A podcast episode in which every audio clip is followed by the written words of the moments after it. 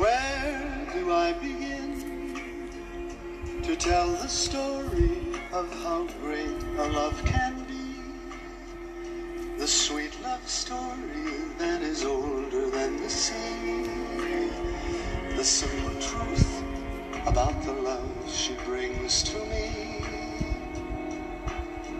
Where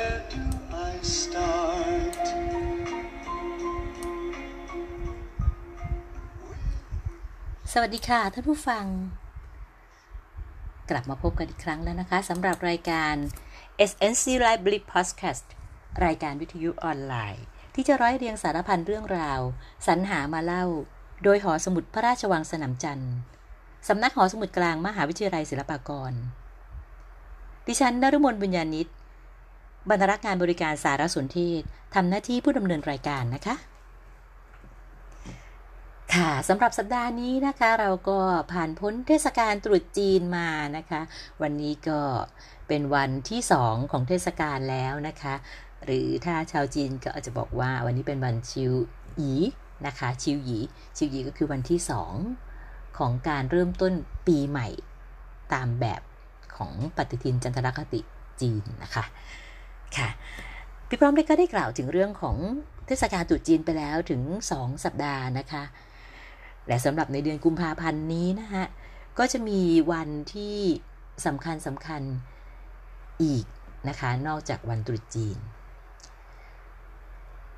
วันที่ 14 กุมภาพันธ์ก็คือในวันพรุ่งนี้นะคะ เชื่อว่าหลาย ๆ คน แม้กระทั่งลูกเล็กเด็กแดงนะปัจจุบันนี้นะฮะไปโรงเรียนต่างก็รู้ดีนะคะ ว่าวันที่ 14 กุมภาพันธ์นั้นเป็นวันแห่งความรักนะคะ ค่ะสำหรับเรื่องราวของประวัติความเป็นมาของวันวาเลนไทน์หรือวันแห่งความรักนะคะพี่ปอมได้คิดว่าท่านผู้ฟังจะสามารถหาอ่านหาชมได้ทั่ว ๆ ไปนะคะ โดยเฉพาะอย่างยิ่งบนโลกของโซเชียลบนออนไลน์นะคะ ก็มีมากมายให้เราได้หา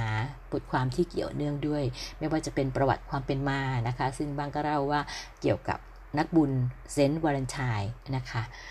หรืออาจจะเป็นเรื่องราวอื่น ๆ ที่เกี่ยวข้องกับความรักไม่ว่าจะเป็นสัญลักษณ์ของสิ่งต่างๆ ที่เกี่ยวข้องกับวันวาเลนไทน์ไม่ว่าจะเป็นดอกไม้ขนมช็อกโกแลตช็อกโกแลตหรือว่าของหวานอะไรต่างๆ เหล่านี้นะคะหรือแม้กระทั่งล่วงเลยจนถึงคู่รักที่แต่งงานอยู่กินกันมานะคะ10 ปี 5 ปี กี่สิบปี ก็จะมีสัญลักษณ์บ่งบอกถึงความรักของแต่ละปีนั้นๆนนนะคะ ก็จะเป็นอของขวัญของที่ระลึกนะคะในในโอกาสครบรอบวันแต่งงานอะไรประมาณนั้นนะคะ อย่างเช่นปีแรกของการแต่งงานนะคะฝรั่งเขาก็จะมี anniversary gift นะคะก็จะแทนด้วยกระดาษนะคะก็แบบโบราณโบราณ ถ้าเป็นสมัยใหม่ก็จะเป็นนาฬิกานะคะ หรือถ้าเป็นดอกไม้ก็จะนิยมใช้ดอกแคเนชั่นสำหรับการครบรอบ การแต่งงานในปีแรกนะคะ หรือปีที่ 10 นะคะก็จะนิยมใช้อะไรเอ่ย ใช้อลูมิเนียมนะคะ หรือว่าถ้าเป็นสมัยใหม่นิดนึงนะคะก็จะใช้เพชรที่เป็นจิวเวลรี่นะคะ ดอกไม้ก็จะใช้สัญลักษณ์คือ daffodil นะคะ หรือปีที่ล่วงเลยไปไกลๆนิดนึง 30 ปีนะคะเขาก็จะแทน แบบโบราณโบราณนะคะก็จะแทนด้วยสัญลักษณ์คือคืออไข่มุกนะคะ ถ้าเป็นยุคสมัยใหม่ก็ยังจะคงแทนด้วยเพชรอยู่นะคะ ส่วนดอกไม้ก็ใช้ดอกลิลลี่นะคะและถ้าเกิดว่าอยู่กินกันไปล่วงเลยไปจนถึงถือที่เขาชอบจะอวยพรกัน ถือไม้เท้ายอดทองกระบองยอดเพชร ซึ่งแน่นอนค่ะถ้า คู่ไหนที่เป็นคู่รักอยู่กินกันได้จนถึง 60 ปีนะคะ ก็ถือว่าเป็นปีแห่งเพชรนะคะ ไม่ว่าจะเป็นคติแบบเก่าหรือแบบใหม่ ก็จะให้เพชรกันเป็นสัญลักษณ์นะคะ และดอกไม้ที่ใช้นะคะก็จะเป็นดอกกุหลาบสีขาวนะคะ อันนี้ก็จะเป็นลักษณะของวันวาเลนไทน์ซึ่งเป็นสากลนะคะ อันนี้ก็เกลิ่นพอเป็นน้ำจิ้มนะคะ ส่วนเรื่องที่พี่พร้อมเล็กจะพูดถึงเรื่องของความรักในวันนี้นะคะเราจะมาพูดถึงหนังสือเล่มหนึ่งค่ะ ซึ่งหนังสือเล่มนี้พี่พร้อมเล็กมีอยู่ในมือนะคะ หนังสือเล่มนี้มีชื่อว่า ประมวลความรัก ซึ่งผู้เขียนนะคะ ก็ให้ประเอิญพ้องต้องกันกับชื่อหนังสือนะคะ ก็คือ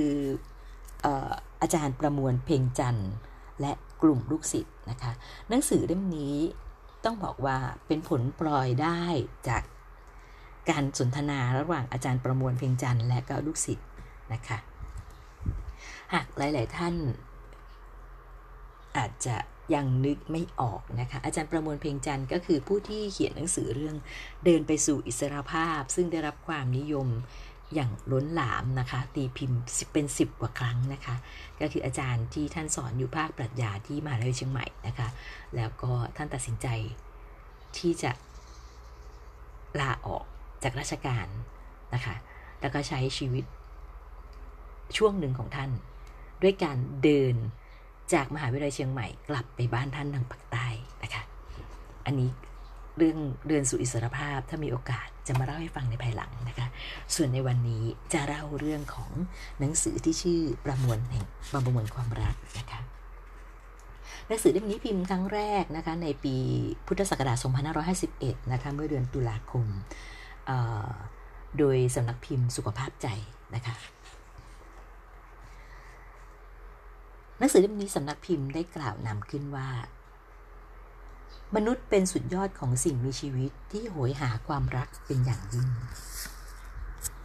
แล้วเราจะทำอย่างไรให้ความรักเป็นสิ่งเกื้อกูลชีวิตทุกชีวิต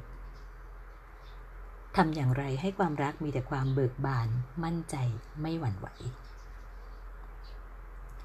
การสนทนากันในประมวลความรัก อาจมาจากฐานความรู้สึกที่ว่า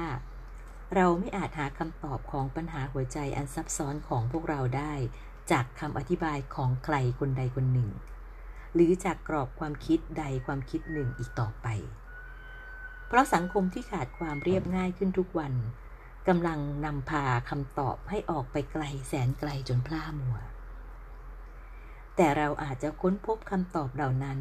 เมื่อเรายอมรับว่าเราไม่รู้ และยอมถอดจุดยืนและความเชื่อมั่นเดิมๆลงมา นั่งจับเข่าคุยกัน ในบรรยากาศอบอุ่นเป็นกันเอง เตรียมใจพร้อมที่จะฟัง โดยไม่ตัดสินว่าเห็นด้วยหรือไม่ และพร้อมที่จะหงุดหงิดกับสิ่งที่ไม่ตรงกับความคิดของเรา เพราะนั่นเป็นก้าวแรกที่อาจทำให้เราได้คำตอบที่มีคำอธิบายมากมาย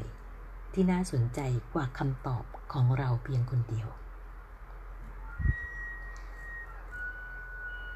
คำนำสำนักพิมพ์ยังกล่าวต่อไปอีกนะคะว่า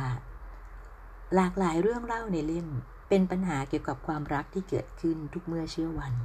ของคนในยุคปัจจุบัน โดยอาจารย์ประมวลหรือลุงมวลของพวกเราทำหน้าที่คล้ายกระจุกส่องสะท้อนหัวใจเผยเงื่อนปมที่ซับซ้อนบนเส้นทางแห่งความรักที่กลุ่นเสน่ห์ความรักคืออะไร เริ่มต้นขึ้นที่ไหน แล้วจะไปจบลงอย่างไร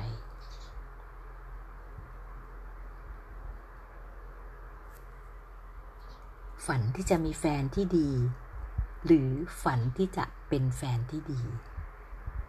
ถ้าหึงแฟนแล้วเจ็บใจจะต้องทำอย่างไร จะจัดการกับคนเจ้าชู้อย่างไรทำไมผู้ชายรักด้วยสมอง แต่ผู้หญิงรักด้วยหัวใจ การปฏิบัติธรรมเกี่ยวกับความรักอย่างไร จะทำให้กิ๊กกลายเป็นความงดงามแห่งรักได้อย่างไร หลากหลายสารพันคำถามนะคะ ที่สมัครพิมพ์ได้กล่าวขึ้นมา อันนี้พี่พร้อมเล็กยกขึ้นมาเป็นเพียงบางตัวอย่างนะคะนานาสารพันคำถามรวมกันเป็นกระบวนการแห่งชีวิตรักตั้งแต่ต้นจนจบ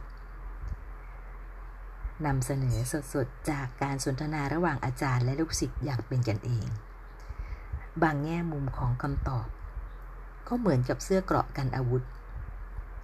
บางแง่มุมเป็นเหมือนยาสมานแผลสด บางอารมณ์เป็นคล้ายหมวกกันน็อก ในขณะที่บางความรู้สึกอาจเป็นยาบำรุงกำลัง หรือบางความคิด ก็อาจจะกระตุกชีวิตทั้งกระบวน อีกบางช่วงตอนจากสำนักพิมพ์นะคะ ก็ได้กล่าวไว้ว่า อาจารย์เป็นนักฟังวัยรุ่น เขาวงเล็บไว้นะคะว่า หมายถึงฟังสิ่งที่วัยรุ่นพูดนะคะ ไม่ใช่อาจารย์เป็นนักฟังที่ตัวเองเป็นวัยรุ่นนะคะไม่ใช่นะคะ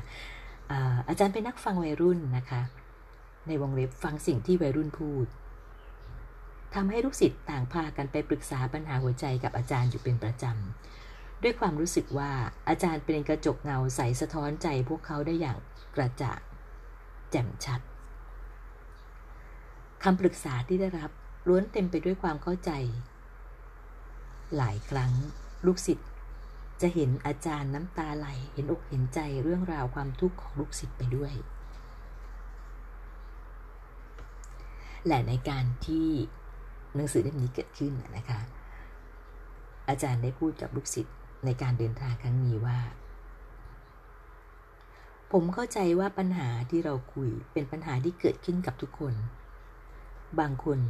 มีปัญหาแต่ไม่ได้พยายามหาคำตอบ บางคนมีปัญหาแล้วพยายามหาคำตอบแล้วก็ไม่พบคำตอบ แต่บางคนก็ได้พบคำตอบ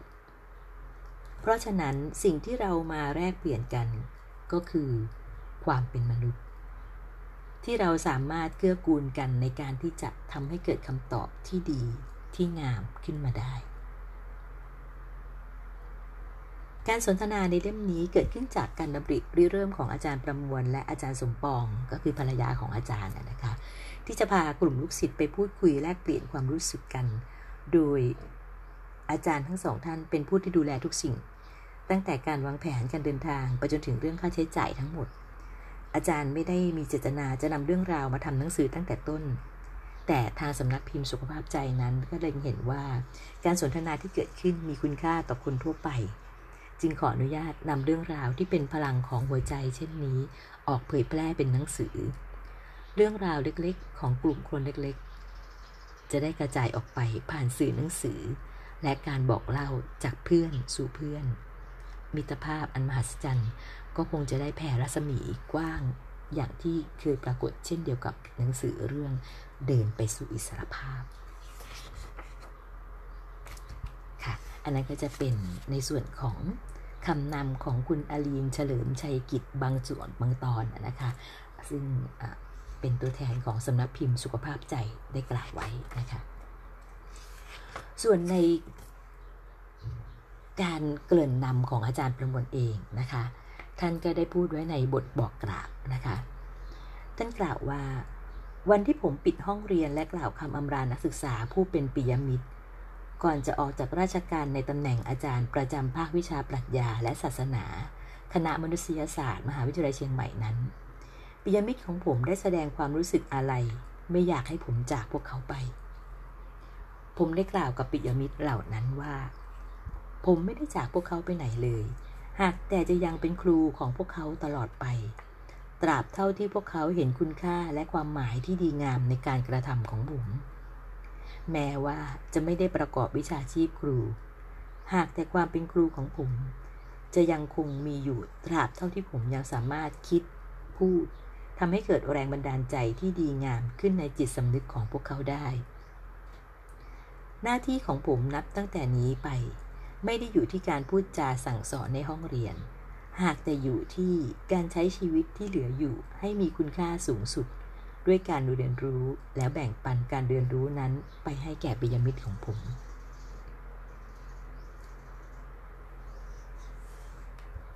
พี่พรเล็กจะขออนุญาตอ่านเพียงบางช่วงบางตอนนะคะ การในบทบอก นำของท่านอาจารย์นะคะ ท่านก็ได้พูดถึงการที่ท่านได้ดำเนินชีวิตจาริกไปในโลกภายนอกและภายในระยะหนึ่งนะคะ แล้วก็กลับมาพบกับลูกศิษย์ลูกหานะคะ ซึ่งพวกเขาก็ได้แสดงถึงความปรารถนาที่จะแลกเปลี่ยนประสบการณ์ การเรียนรู้ของอาจารย์ กับกับตัวลูกศิษย์เองนะคะ ซึ่งตัวอาจารย์เองนั้นก็มีความยินดีนะคะที่จะแบ่งปันบทเรียนชีวิตให้กับหนุ่มสาวผู้เป็นปิยมิตร ในที่สุดก็ได้กำหนดรูปแบบของการแลกเปลี่ยนเรียนรู้ ซึ่งกันและกันนะคะโดย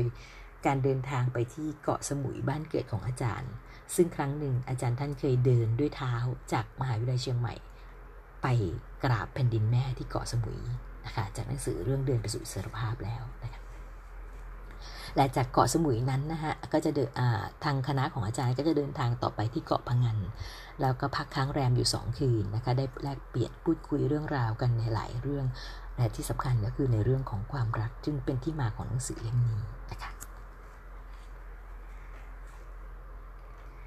ในหนังสือเล่มนี้นะคะอาจารย์ก็ได้บทสนทนาเนี่ยค่ะก็ได้บันทึกเสียงไว้ ซึ่ง มีเรื่องราวต่างๆ หลากหลายนะคะ แต่ว่าหนังสือเล่มที่พี่พร้อมเล็กนำมากล่าวถึงก็คือเรื่องประมวลความรักเนี้ยนะคะก็เลือกมาเขียนเฉพาะในส่วนที่ว่าด้วยความรัก ด้วยความหวังว่าบทสนทนาระหว่างมิตรหนุ่มสาวกับครูผู้ชรา จะมีคุณค่าต่อผู้กำลังเรียนรู้เรื่องความรักอยู่บ้าง ในบทเกินนำได้กล่าวต่อไปว่านะคะ ระยะเวลาเกือบ 60 ปีที่ได้ใช้ชีวิตบนโลกใบนี้ ผมได้ประจักษ์ชัดว่าความหมายของความรักคือความหมายของชีวิต หากได้ค้นพบความหมายอันงดงามแห่งรัก ก็เท่ากับได้ค้นพบความหมายอันงดงามแห่งชีวิต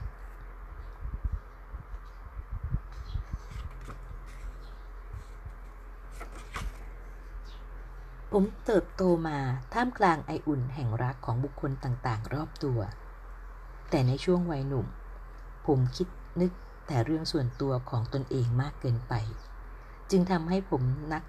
ตระหนักรู้ความหมายและคุณค่าแห่งความรักน้อยไป พ่อแม่รักผมมาก แต่ผมยาววัยเกินไปขณะที่อยู่กับท่าน จึงไม่สามารถตระหนักรู้ถึงความลุ่มลึกยิ่งใหญ่แห่งรัก ที่พ่อแม่มีต่อผมได้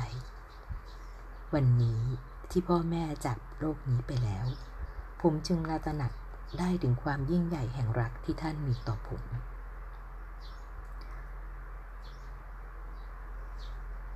วงสาคนาญาติรวมทั้งมวลมิตร เต็มเปี่ยมไปด้วยความรักอยู่ในจิต หากแต่เราใส่ใจกับความรักต่อกันและกันน้อยเกินไป กู้รักเป็นของขวัญอันประเสริฐล้ำค่า ที่แต่ละคนได้รับมา แต่จะมีใครสักกี่คน ที่ได้ตระหนักรู้ถึงความหมายและคุณค่าแห่งของขวัญอันประเสริฐล้ำค่านี้ อาจารย์ท่านกล่าวต่อไปนะคะว่าอาจารย์ท่านเป็นคนที่โชคดี ที่ได้แต่งงานมีคู่ชีวิตอันเป็นสุดที่รัก หลังจากได้ผ่านการเรียนรู้ชีวิตมาพอสมควรแล้วจึงได้ครองชีวิตคู่ เรียนรู้ความหมายแห่งชีวิต ผ่านความหมายอันงดงามแห่งรักที่เรา นั้นหมายถึงตัวอาจารย์และภรรยา ร่วมกันดูแลบำรุงรักให้งอกงามขึ้นในความเป็นเรา และจากการครองชีวิตคู่นี้เองที่ทำให้อาจารย์ได้ประจักษ์กับคำว่าคู่ชีวิต อันเป็นสุดที่รัก คือของขวัญอันประเสริฐล้ำค่าที่สุดของชีวิต และในการสนทนากับปิยมิตรหนุ่มสาว อาจารย์มีความปรารถนาที่จะให้ปียมิตรได้ตระหนักถึงความหมายและคุณค่าแห่งรักตั้งแต่เยาว์วัย เพื่อที่พวกเขาจะได้สัมผัสความหมายอันงดงามแห่งชีวิต ขณะที่ยังมีความสามารถ และมีโอกาสที่จะทำสิ่งดีงามให้แก่บุคคลอันเป็นที่รักได้ บางบทบางตอนของหนังสือเล่มนี้นะคะ ที่พี่พร้อมเล็กจะนำมากะนะคะ ขออนุญาตยกตัวอย่างสักสองบทนะคะ บทแรกนั้นชื่อว่ารัก จุดเริ่มต้น อาจารย์ท่านพูดขึ้นมาว่า ในเมื่อความรักทำให้เราทุกข์ทำไมมนุษย์จึงต้องมีความรักด้วย เราจะเจริญเติบโตโดยไม่ต้องยุ่งเกี่ยวกับความรักได้หรือไม่ อันที่จริง ความรักจะเกิดขึ้นในตัวเราได้เอง โดยไม่ต้องมีใครมาสั่งสอน เกิดขึ้นเองตามธรรมชาติ และเจริญเติบโตขึ้นอย่างมีลำดับขั้นตอน ในแต่ละขั้นตอนของการเจริญเติบโตนี้ ก็สะท้อนวุฒิภาวะของความเป็นมนุษย์ของแต่ละคนด้วย เพราะฉะนั้น แม้จะไม่มีการอบรมสั่งสอนอะไรเลยก็จะมีแรงกระตุ้นให้ความรักเจริญเติบโต แต่การเจริญเติบโตนั้น ถ้าไม่ดูแลให้ดี จะกลายเป็นการเติบโตที่ไม่งอกงาม คือเติบโตไปตามเหตุปัจจัยแต่ไม่งดงาม เรามาสนทนากันก็เพื่อให้เกิดความรักที่เติบโตและงดงาม เป็นธรรมชาติที่ความรักจะปรากฏและเติบโตในตัวมนุษย์ทุกคน แต่การเติบโตนั้นอาจจะเป็นการเติบโตแบบมีปัญหา อ่อนแอ และไม่งดงามก็ได้ หรืออาจเป็นการเจริญเติบโตงอกงาม กลายเป็นพลังทำให้ชีวิตเข้มแข็ง เป็นพลังสร้างสรรค์ก็ได้เช่นกัน ความเจริญงอกงามนั้นคือวุฒิภาวะ ส่วนการเติบโตโดยที่ไม่ได้ทำให้ชีวิตมั่นคงและงดงาม ไม่ใช่วุฒิภาวะ วุฒิภาวะคือกระบวนการเปลี่ยนแปลงสัญชาตญาณดิบให้เป็นความสำนึก รู้ที่งดงามมีพลัง ความหมายของความรักในแต่ละระดับ จะปรากฏออกมาเป็นพลังความสามารถในการทำกิจกรรมต่างๆ ได้อย่างมหัศจรรย์ อาทิเช่น ความรักในความหมายของสัญชาตญาณดิบ จะมีพลังผลักดันให้ทำกิจกรรมเพื่อสนองความอยาก ความปรารถนาทางเพศอย่างห้าวหาญขณะที่ความรักในความหมายที่สูงขึ้นไป จะมีพลังกระทำกิจกรรมต่างๆ เพื่อคนรักอย่างไม่รู้จักเหน็ดเหนื่อย จากประสบการณ์ของผมเอง ผมอยากจะบอกเล่าให้พวกเราทุกคนฟังว่า ความหมายของความรักในตัวผม คือดัชนีชี้วัดวุฒิภาวะของผมเอง ผมจึงกล่าวย้ำอยู่เสมอว่า ความหมายของความรักเป็นดัชนีชี้วัดความเจริญเติบโต ในวงเล็บวุฒิภาวะ ของบุคคลแต่ละคน ถ้าความหมายของความรักคือดัชนีชี้วัดวุฒิภาวะแล้ว ความต้องการทางเพศบ่งชี้ถึงระดับของวุฒิภาวะได้ด้วยหรือเปล่า อันนี้เป็นคำถามที่อาจารย์ท่านตั้งขึ้นไว้นะคะ และท่านก็เฉลยต่อไปว่า เมื่อเราเติบโตสู่วัยเจริญพันธุ์ เรามีความต้องการทางเพศความต้องการในเพศตรงข้ามไม่จำเป็นต้องมีใครบอก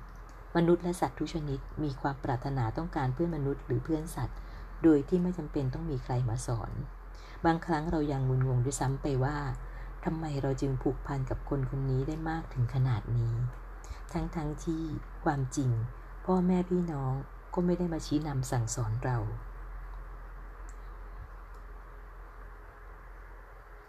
เมื่อผมอายุ 15-16 ปี อันเป็นช่วงเวลาของเด็กหนุ่มวัยรุ่น ได้ประกอบอาชีพรับจ้างกรีดยางพาราอยู่ที่บ้านนางกำอำเภอดอนสักจังหวัดสุราษฎร์ธานี ช่วงนั้นผมได้เรียนรู้เรื่องความรักในความหมายของสัญชาตญาณทางเพศเป็นครั้งแรก ด้วยการที่ผมไปหลงรักหญิงสาววัยรุ่นอายุรุ่นราวคราวเดียวกับผม เธอเป็นลูกจ้างขายของอยู่ที่ร้านขายของชำที่ตลาดบางน้ำจืดอำเภอดอนสัก ด้วยความรักความคิดถึงปรารถนาจะเห็นหน้าเธอทำให้ผมหาเหตุให้ต้องไปซื้อของกินของใช้ที่ร้านของเธอเป็นประจำ แม้ว่าจะต้องใช้เวลาในการเดินไปกลับเป็นเวลา 3-4 ชั่วโมงเป็นอย่างน้อยจากสวนยางพาราที่ผมทำงานอยู่ไปตลาดบางน้ำจืดปกติแล้วคนงานกรีดยางก็ต้องลุกขึ้นมากรีดยางพาราตั้งแต่เที่ยงคืน และเสร็จงานตอนเที่ยงวัน ช่วงเวลาบ่ายก็จะเป็นช่วงเวลาของการนอนหลับพักผ่อน แต่สำหรับผม แม้จะเหน็ดเหนื่อยจากการทำงานแค่ไหน ผมก็จะใช้เวลาช่วงบ่ายนั้นเดินไปไกลมาก เพื่อที่จะได้เห็นหน้าและรอยยิ้มของหญิงสาวอันเป็นที่รัก การนอนหลับพักผ่อนมีความหมายและความสำคัญ น้อยกว่าการได้เห็นหน้าผู้หญิงที่ตัวเองรัก ผมทำเช่นนี้อยู่เป็นเวลาหลายเดือนโดยที่ไม่มีอะไรมากไปกว่าการได้เห็นหน้าเธอ ไม่ได้พูดคุยสนทนา นอกจากพูดถามหาสินค้าที่ต้องการและถามราคา นับเป็นเรื่องที่ตลกมากที่ผมทำเช่นนั้นอยู่เป็นเวลานาน โดยที่ไม่ได้พูดคุยสนทนาให้เธอรู้จักว่า เธอชื่ออะไรบ้านช่องอยู่ไหน แล้ววันหนึ่ง เธอก็หายไปจากร้านชำนั้น โดยที่ผมก็ไม่รู้ว่าเธอไปไหน จากวันนั้นจนถึงวันนี้ ผมก็ไม่รู้ว่าหญิงสาวคนนั้นคือใคร แต่สิ่งที่ยังเหลืออยู่ในความทรงจำของผมคือ ความหมายแห่งรักตามสัญชาตญาณทางเพศ ที่เป็นพลังผลักดันให้ผมต้องเดินไปกลับระหว่างบ้านนางกำและบ้านบางน้ำจืดเกือบทุกวันเป็นเวลานานหลายเดือน เดินไปเพียงเพื่อจะให้เห็นหน้า เห็นใบหน้ารอยยิ้มของเพื่อนมนุษย์ต่างเพศคนหนึ่งเท่านั้น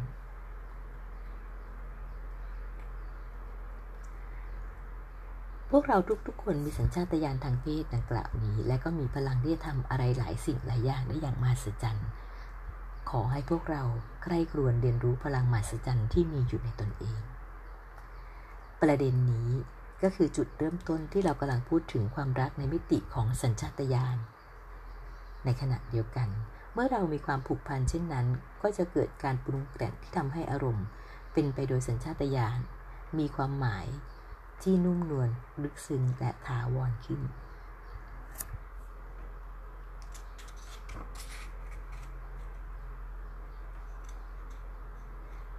นี่ก็เป็นบางส่วนบางตอนอนนะคะ ในบทแรกนะคะ เรื่องรักจุดเริ่มต้นนะคะ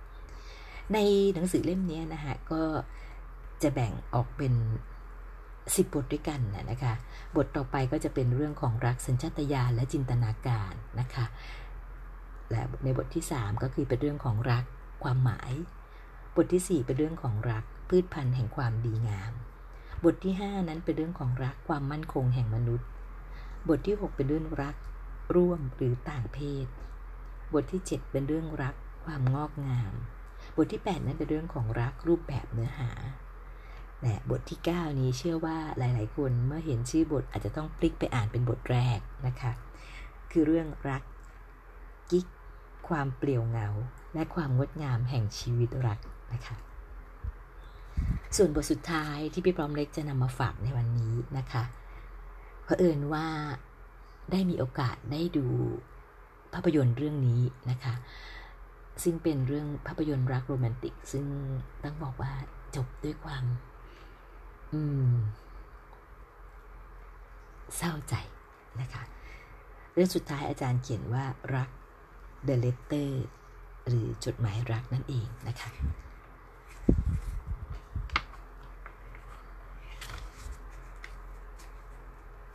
อาจารย์ท่านได้กล่าวถึงบทสุดท้ายตรงนี้นะคะ ก็ได้เกริ่น ขึ้นนำว่า เรื่องราวเกี่ยวกับความรักที่ได้สนทนากันมาข้างต้น จะสมบูรณ์ ขึ้นถ้าเราจะส่งท้ายด้วยจดหมายรัก ฉบับหนึ่งของอาจารย์ประมวล อาจารย์เขียนเรื่องราวของ The Letter จดหมายรัก เป็นบทวิจารณ์ภาพยนตร์ให้กับนิตยสารเสกียธรรม ฉบับที่ 64 ปีที่ 15 เมษายน มิถุนายน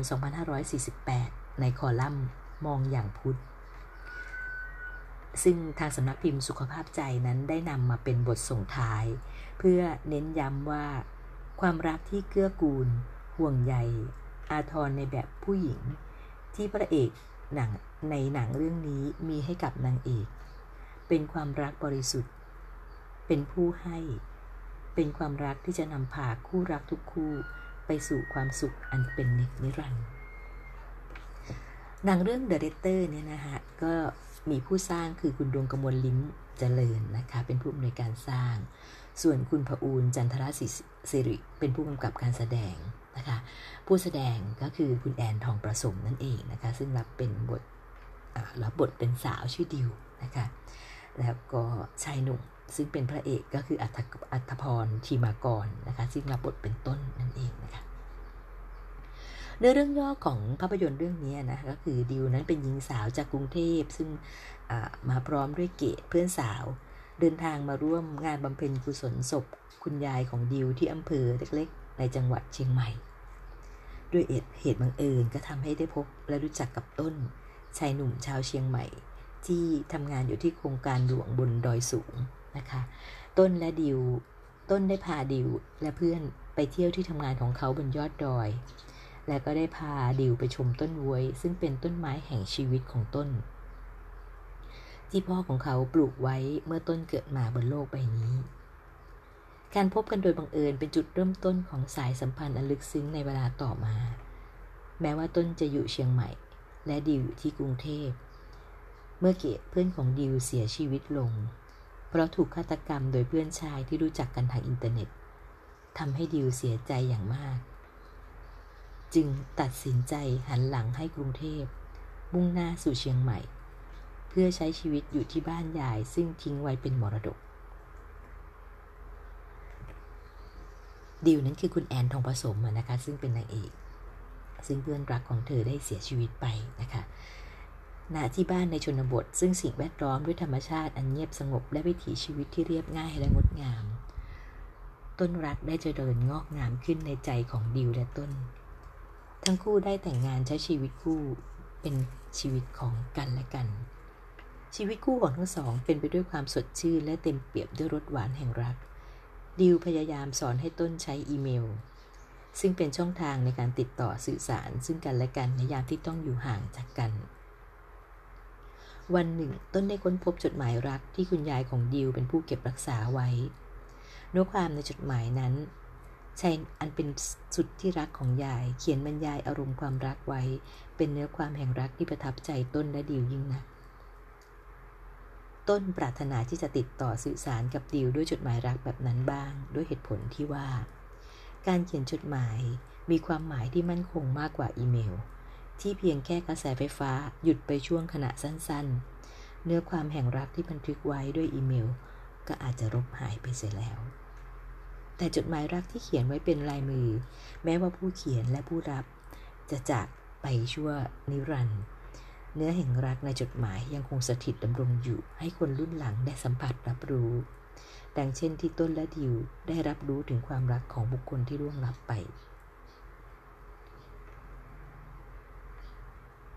ต้นและดิวใช้ชีวิตคู่ร่วมกันไม่นาน เหตุร้ายก็มาเยือน ต้นป่วยเป็นเนื้องอกในสมอง และต้องรักษาด้วยการผ่าตัดสมอง ดิวได้ดูแลต้นอย่างดี แม้บางขณะจะต้องเดินทางลงมากรุงเทพเพื่อติดต่องาน แต่แล้วในที่สุดความตายก็พรากชีวิตต้นไปจากดิว ขณะที่ดิวกำลังอ่านจดหมายรักของยายให้ต้นฟัง ชีวิตคู่ที่เหลืออยู่เพียงครึ่งเดียวทำให้ดิวไม่สามารถทนอยู่ในสภาพแวดล้อมเดิมที่เชียงใหม่ได้ เพื่อนๆของดิวจากกรุงเทพขึ้นมารับดิวลงไปอยู่ที่กรุงเทพขณะที่กำลังเดินทางออกจากบ้าน อันเป็นรังรักของดิวและต้น ดิวได้รับจดหมายรักจากต้นที่เขียนไว้ก่อนจะเสียชีวิต จดหมายรักของต้นทำให้ดิวยกเลิกการเดินทางไปอยู่กรุงเทพ และตกลงใจที่จะใช้ชีวิตอยู่ณที่เดิมต่อไป เพื่อรอรับและอ่านจดหมายจากต้น จดหมายรักฉบับแล้วฉบับเล่าที่ได้รับทำให้ดิวได้ประจักษ์ชัดในความหมายแห่งรัก ที่แม้ว่าชีวิตของต้นจะจบสิ้นไปแล้ว แต่ความหมายแห่งรักของต้นยังมั่นคงและดำรงอยู่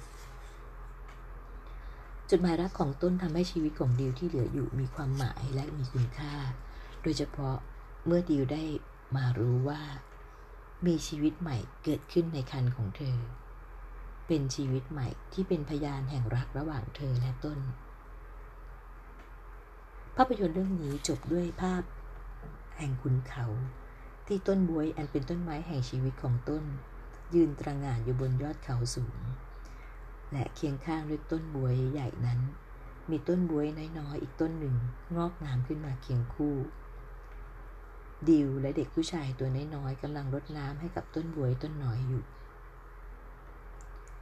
ดิวบอกให้ตั้มลูกชายของเธอรู้ว่าบวยต้นน้อยตัดต่อมาจากบวยต้นใหญ่ และต้นไม้น้อยใหญ่ในป่าดงพงไพรล้วนเป็นสายพันธุ์ที่สืบต่อและอาศัยกัน ต้นไม้เหล่านี้รวมกันเป็นขุนเขาลำเนาไพรที่อุดมสมบูรณ์ไปด้วยสภาพชีวิต ที่อิงอาศัยซึ่งกันและกัน และมีความเกื้อกูลต่อกันและกัน ความรักแบบหญิงที่ถูกใส่ซองปิดผนึกไว้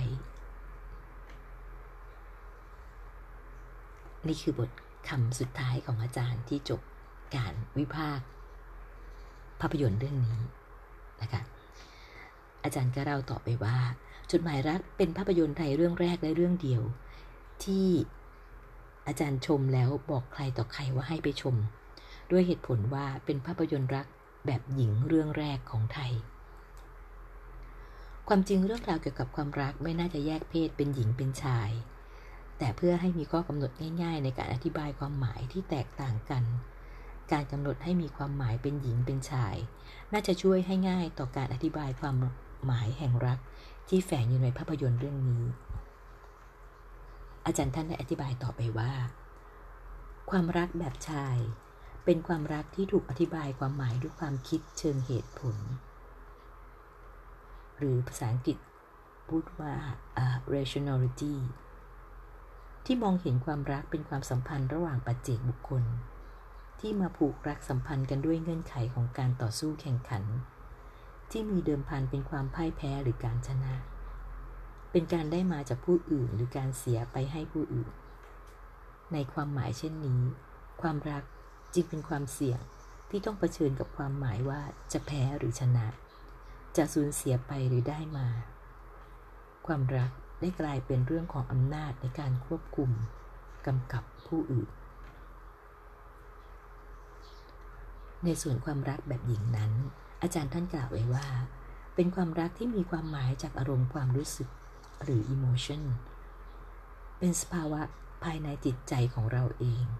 เป็นความรู้สึกยินดี พอใจที่ได้ให้ ได้แบ่งปันกับบุคคลอันเป็นที่รัก ความหมายของความรัก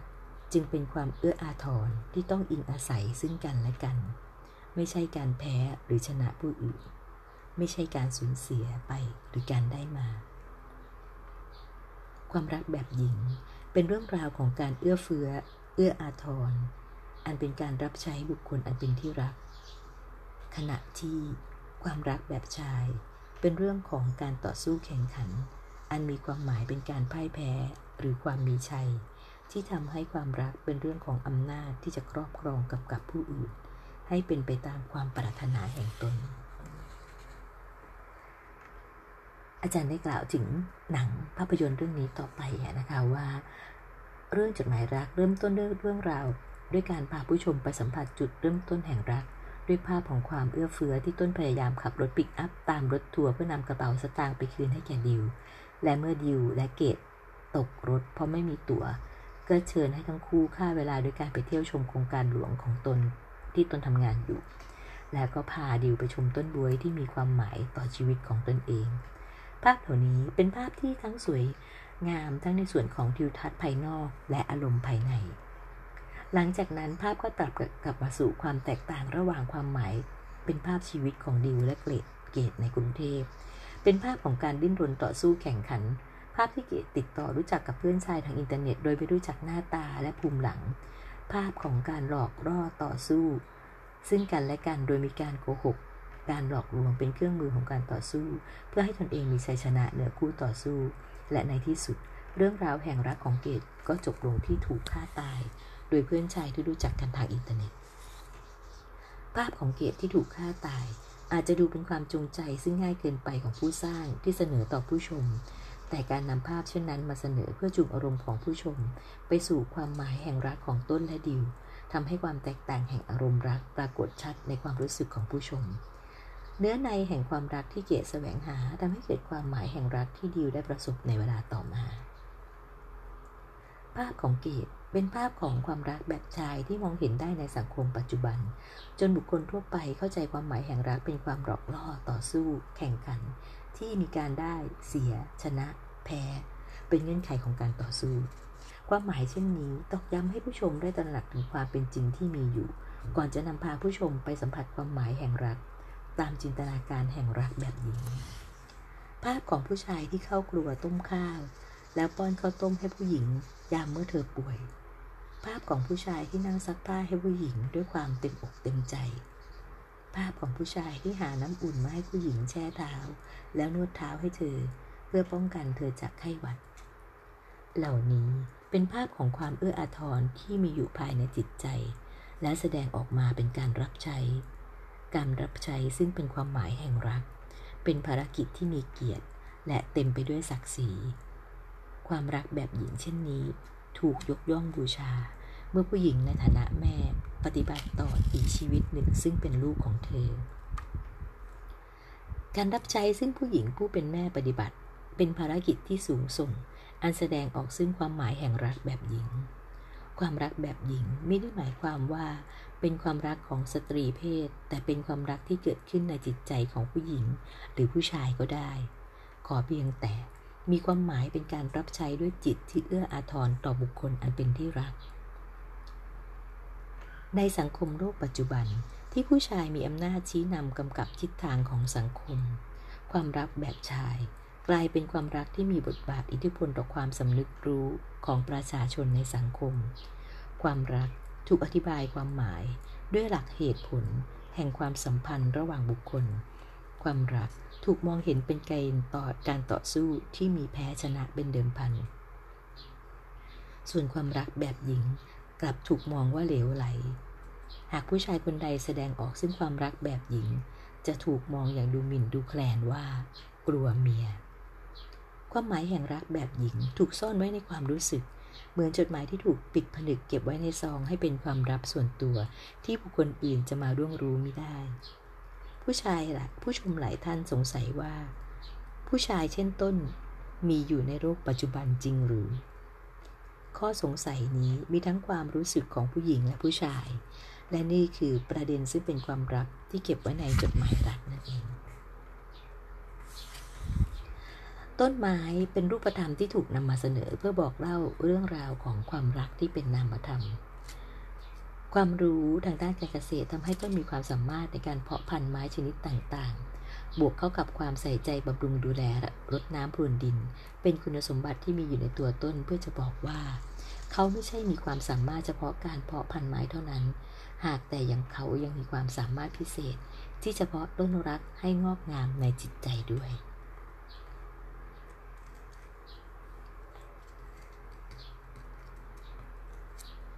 ค่ะ นี่ก็จะเป็นบางส่วนบางตอนของบทสุดท้ายของหนังสือเล่มนี้นะคะ และในตอนท้ายนั้นอาจารย์ก็ได้กล่าวว่า ภาพของดิวและต้นที่ใช้ชีวิตร่วมกัน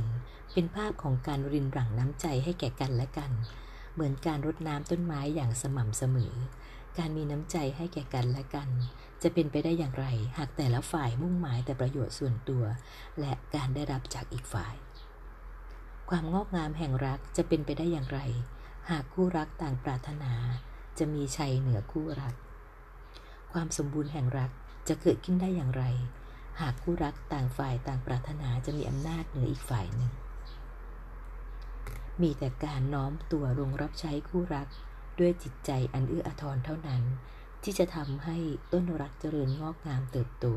ทนทานต่อสายลมที่พัดกระหน่ำและแสงแดดที่แผดเผา ความตายของต้นบนที่นอนใกล้ๆกับดิวที่นั่งอ่านจดหมายรักของยายให้ต้นฟัง ชีวิตของต้นจบลงขณะที่จดหมายรักยังไม่จบ ดิวได้อ่านจดหมายรักต่อไปจนจบ โดยไม่ยุติการอ่านจดหมายรัก แม้รู้ว่าชีวิตของคนรักจบลงแล้ว เหตุการณ์ในภาพยนตร์ตอนนี้เป็นความสวยงามอย่างไม่รู้จะบอกเล่าได้อย่างไร ให้ความหมายอันสวยงามนำปรากฏอยู่ในใจของผู้อ่านได้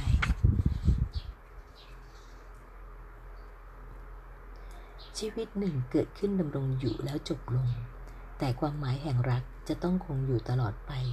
เพื่อเป็นสายใยยึดโยงให้ชีวิตในอนาคต สัมพันธ์กับชีวิตในปัจจุบันและในอนาคต ชีวิตที่หลากหลายกระจัดจิตใจอยู่ตามถิ่นที่ต่างๆ ไม่ว่าจะเป็นชีวิตเล็กๆ เช่นมด ปลวก หรือชีวิตที่ยิ่งใหญ่ดังชีวิตตนเองต่างยึดโยงสัมพันธ์กันได้ด้วยสายใยแห่งรัก จุดหมายรักของต้นทำให้ดิวได้รู้ความหมายแห่งรักที่แท้จริงเป็นเช่นไร ความเอื้ออาทรของต้นเป็นพลังให้ดิวมีชีวิตอยู่ต่อไป เหมือนลูกที่ตระหนักความรู้ถึงความรักของแม่ แล้วมีพลังจะมีชีวิตอยู่ต่อไป เพื่อให้กำเนิดชีวิตใหม่ ชีวิตใหม่ที่มีสายใหญ่แห่งรักผูกโยงให้เชื่อมต่อสัมพันธ์กันไม่มีที่สิ้นสุด ความรักแบบหญิงจะเกิดขึ้นในจิตใจได้ ก็ต่อเมื่อเราก้าวข้ามให้พ้นความหมายแห่งรัก ที่มีความหมายถึงการได้มาจากผู้อื่น การมีชัยชนะเหนือผู้อื่น ไม่ว่าจะเป็นหญิงหรือชาย เราทุกคนควรปลูกสร้างความรักแบบหญิงให้งอกงามในจิตใจของเราทุกดวง ค่ะ นี่ก็เป็นบทสุดท้ายของหนังสือเรื่องประมวลความรัก ของอาจารย์ประมวลเพ่งจันทร์และกลุ่มลูกศิษย์ที่ได้มีโอกาสแลกเปลี่ยนความคิดเห็นกันนะคะ หนังสือเล่มนี้ในหอสมุดพระราชวังสนามจันทร์ของเราก็มีให้บริการนะคะ ท่านผู้ฟังท่านผู้ที่สนใจก็สามารถนะคะ ไปหยิบยืมอ่าน หรือถ้าเป็นบุคคลภายนอกนะคะ หากเราเปิดบริการตามปกติก็สามารถเข้าใช้บริการแล้วก็หาอ่านได้นะคะ อยู่ที่หมวด BF 575นะคะ L 8ปปา46 นะคะ ค่ะ สำหรับในวันวาเลนไทน์นี้นะคะที่จะถึงในวันพรุ่งนี้ ก็ขอให้ความรักอันเป็นสิ่งสวยงาม บังเกิดขึ้นในใจของท่านผู้ฟังทุกทุกท่านนะคะ เรามักจะได้ยินคำพูดที่ บอกว่าความรักทำให้คนนั้นตาบอดเรามาอ่านหนังสือ เพื่อที่จะเติม เต็มในทุกอนุเพื่อให้ความรักของเรานั้น ไม่เป็นไปดังคนตาบอดครับนะคะ ค่ะสำหรับสัปดาห์นี้นะคะ พี่พร้อมเลยก็ ขออนุญาตกล่าวคำว่าสวัสดี พบกันใหม่ในสัปดาห์หน้านะคะ จะมีเรื่องราวดีๆ อะไรมาฝากกันก็คอยติด